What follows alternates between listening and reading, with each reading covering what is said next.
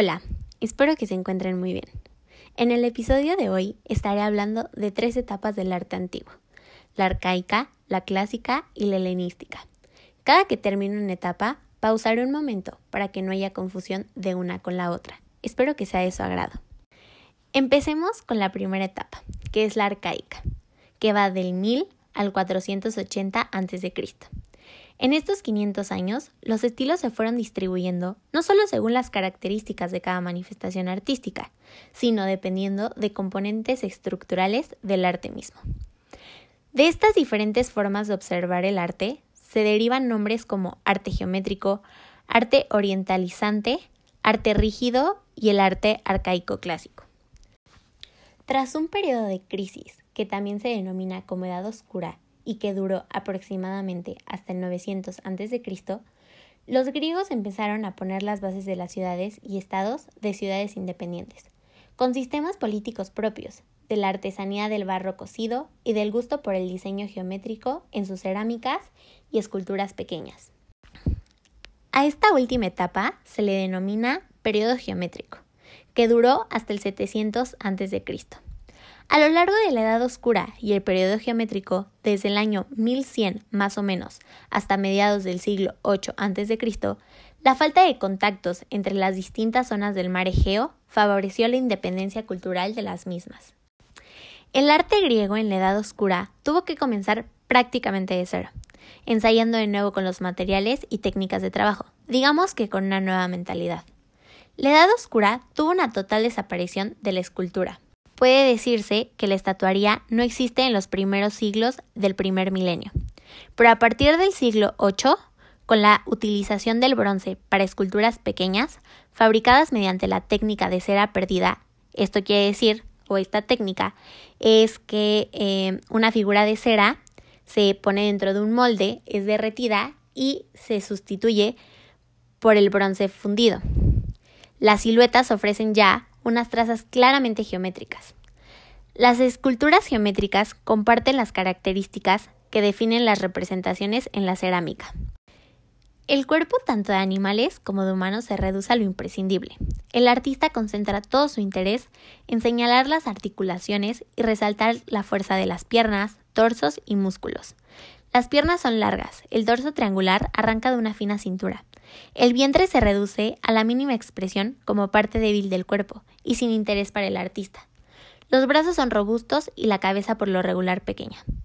A lo largo de los últimos años del periodo geométrico, a finales del siglo VIII, las figuras comienzan a aumentar el volumen de sus músculos y a cobrar cierta vida.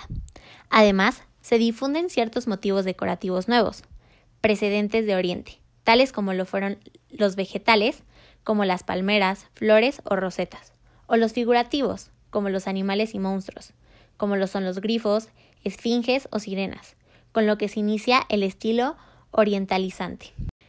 El tema principal para el artista griego era la figura humana. El hombre era el centro de atención de la naturaleza, y por ello el protagonista del arte.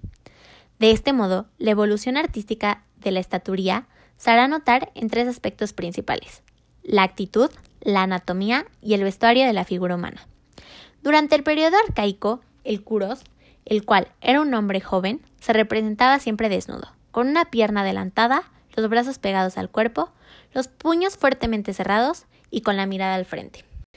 La anatomía de la escultura masculina se transforma desde un cuerpo muy voluminoso, con una muscultura excesivamente marcada y con unas líneas separadoras que son casi enteramente geométricas.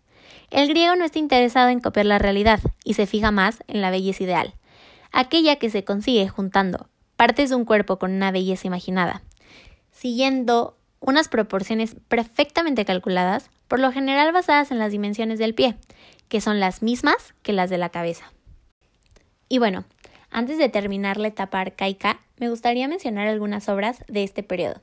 Por ejemplo, la terraza de los leones de la isla de Delos, el frontón occidental del templo de Zeus en Olimpia, Aquiles y Ajax jugando a los dados, Apolo y Heracles por el trípode de Delfos, entre muchísimas más.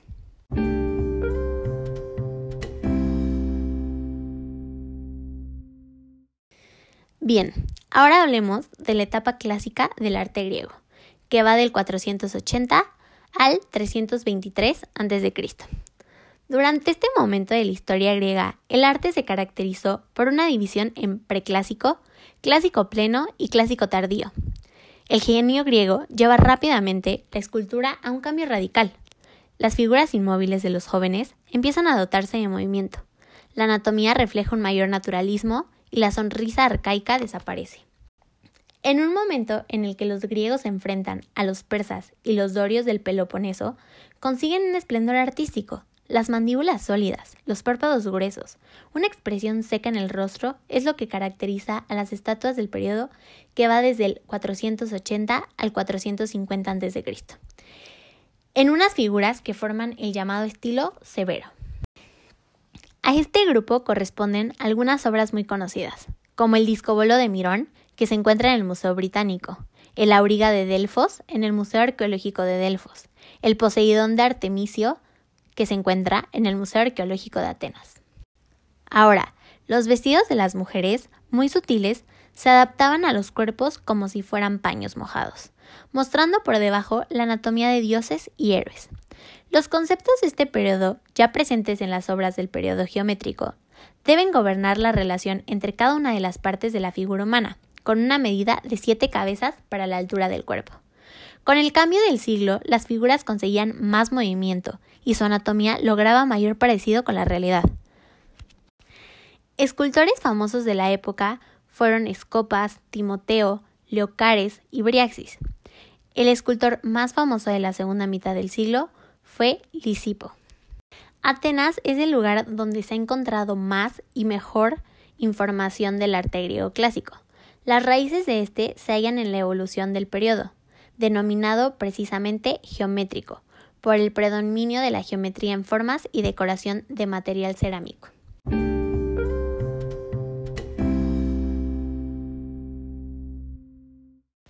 Y por último, hablemos del arte helenístico, que va del año 323 con la muerte de Alejandro Magno al 30 a.C. La escultura alcanzó su punto máximo de desarrollo en el movimiento, la expresión y la variedad de temas representados. Con el giro de las figuras retrocediéndose en todas direcciones, se completó la conquista de la tercera dimensión, dando lugar a los grupos escultóricos con formas piramidales y con los cuerpos, brazos y piernas entrelazados. A esto se le añadió un crecimiento interesante por las expresiones del rostro, tal y como se dan en la realidad y que hasta entonces se habían idealizado. Los gestos de dolor, ausencia o preocupación son reflejados en las caras, exagerando incluso la gesticulación de los personajes. También los temas esculpidos sufren una transformación. A las anticuadas figuras de dioses y héroes se suman ahora nuevos motivos, tales como sátiros y centauros. La anatomía de los cuerpos se acerca a la realidad. En cuanto al vestuario, el barroquismo del periodo helenístico se aprecia en la profundidad y riqueza de los pliegues, además de sus fuertes movimientos y variedad de prendas. Con estas características y dentro de la escuela helenística se incluye el famoso grupo de Laconte, conservado en el Vaticano, aunque en realidad fue una obra realizada en el siglo I después de Cristo en solicitud de los emperadores romanos Vespasiano y Tito. Esta composición se considera la última gran obra de la escultura griega y muestra cómo la escultura romana se convierte en la heredera de la trayectoria artística griega.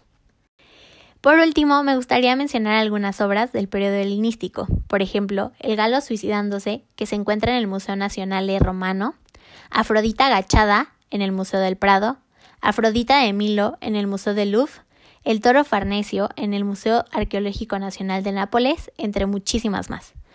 Con este periodo termina el arte de la Grecia antigua. Espero que este podcast haya sido de su agrado y que les haya dado un panorama más extenso del arte griego. Por mi parte, ha sido todo. Gracias.